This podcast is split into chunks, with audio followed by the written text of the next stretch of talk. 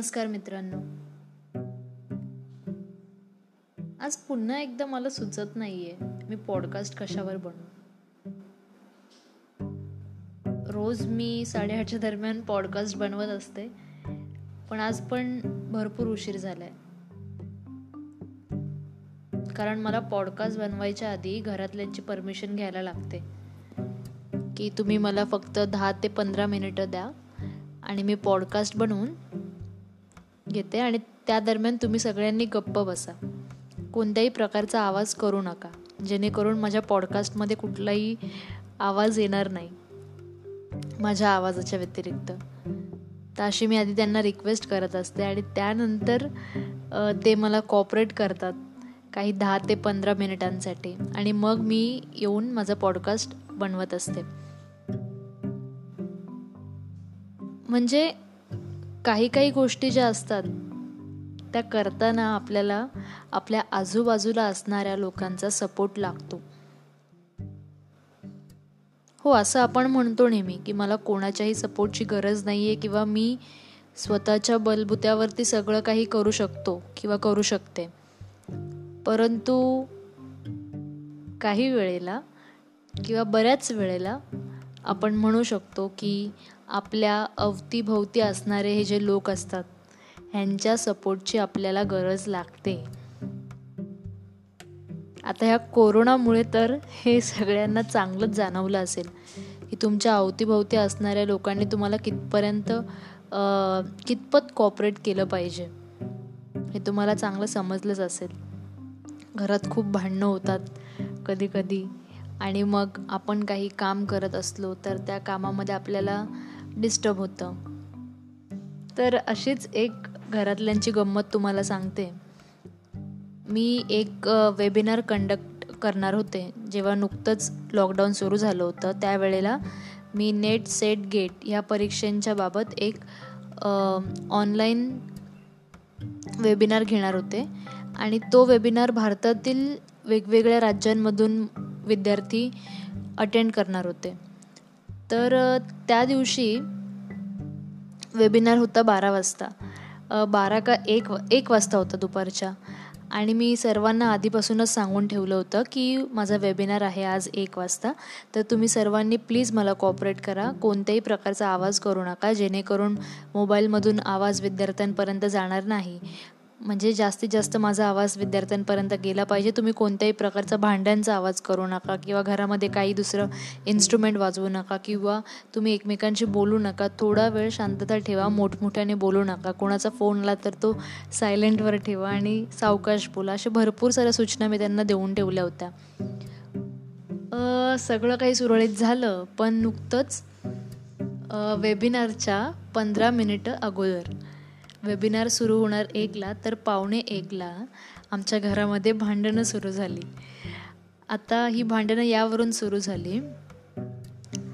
तसं लहान भाऊ आणि आईवडिलांमध्ये काहीतरी मतभेद होते त्यावरून त्यांची भांडणं सुरू झाली आणि त्याचं सगळं कारण आलं माझ्यावरती.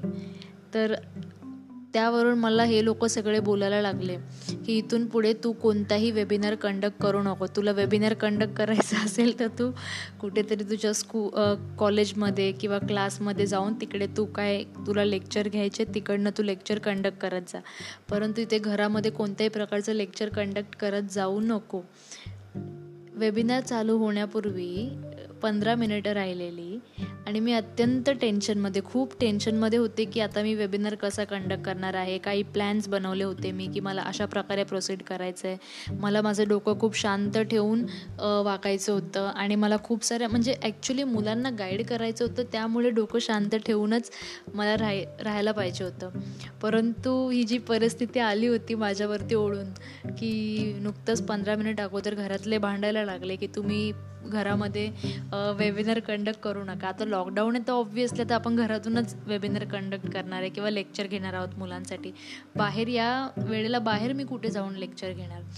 तर हे असे आपले घरातले असतात जे ऐन वेळेला आपल्या विरोधामध्ये जाऊन काहीतरी कट रचू शकतात आपल्या अगेन्स्ट तर गंमत करते गमतीचा भाग. परंतु घरातले जे आपले आहेत त्यांचा आपल्याला सपोर्ट असणं हे फार महत्त्वाचं असतं.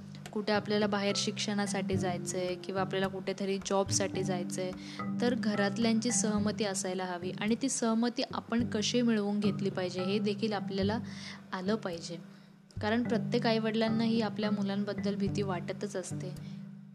बहीण असेल भाऊ असेल आई असतील वडील असतील आजी असेल आजोबा असतील प्रत्येकाला आपल्या मुलांची काळजी असतेच आणि त्यामुळे ते आपल्या मुलांना कुठे बाहेर पाठवत नसतात किंवा काही कारणास्तव अशा गोष्टी घडतात.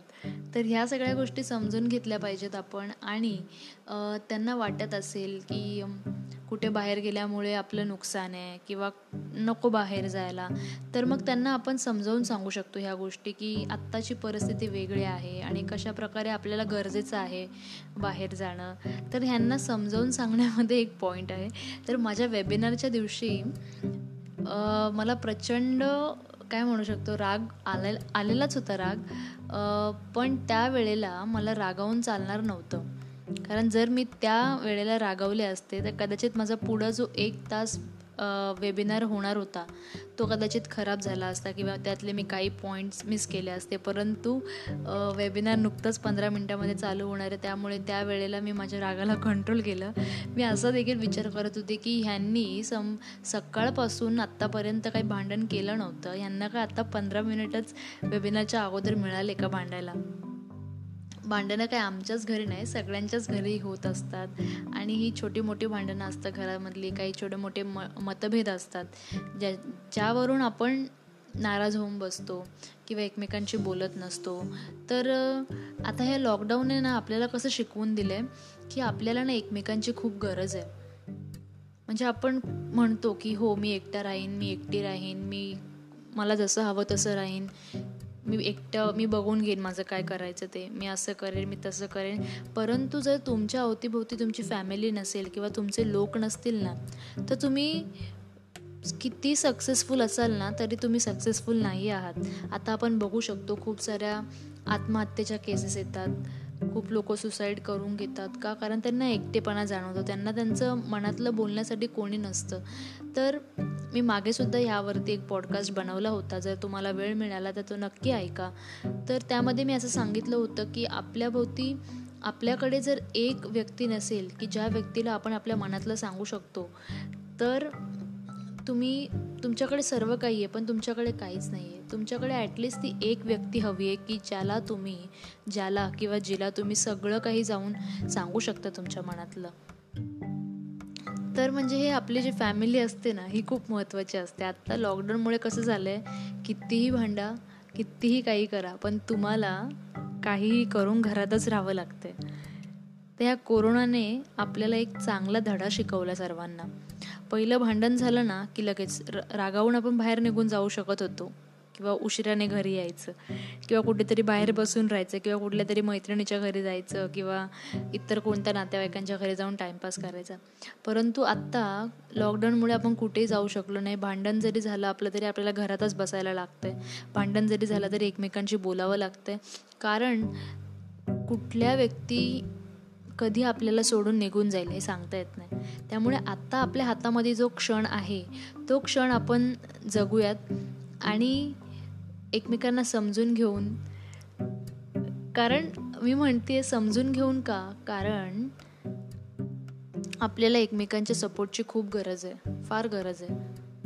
हे नाकारून आपल्याला चालणार नाही. त्यामुळे हे आपण कन्सिडर केलं पाहिजे की हो आपल्याला एकमेकांच्या सपोर्टची गरज आहे आपल्याला फॅमिलीची सपोर्टची गरज असते.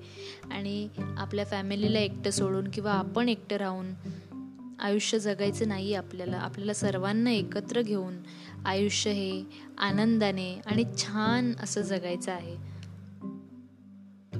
तर शेवटी एवढाच मेसेज देईन मी की जर तुमची फॅमिली तुम्हाला सपोर्ट करत असेल तर खूप चांगली गोष्ट आहे. आणि तुमची फॅमिली जर तुम्हाला सपोर्ट करत नसेल कोणत्याही गोष्टीसाठी तर तुम्ही त्यांच्यासोबत अशा प्रकारे वागा. त्यांना तुमची मतं पटवून द्या की ते तुमच्यावर विश्वास देखील ठेवतील आणि ते तुम्हाला तुमच्या तुमची स्वप्न पूर्ण करण्यासाठी सपोर्ट देखील करतील. आणि नक्कीच फॅमिली सपोर्ट करते. फक्त त्यांना समजावून सांगण्याचा जो आपला मार्ग आहे तो आपल्याला थोडासा बदलावा लागतो आणि नक्की ते समजून घेतील तुम्हाला. तुम्हाला हा पॉडकास्ट आवडला तर मला नक्की कळवा आणि तुम्ही तुमच्या फॅमिलीला कसं सपोर्ट करताय किंवा तुमची फॅमिली तुम्हाला कशा प्रकारे सपोर्ट करते किंवा आधी केलं नसेल तर आत्ता तुमची फॅमिली तुम्हाला सपोर्ट करते. त्यासाठी तुम्ही तुमचा मार्ग कसा बदलला आहे आयुष्यामध्ये हे मला नक्की कळवा. धन्यवाद.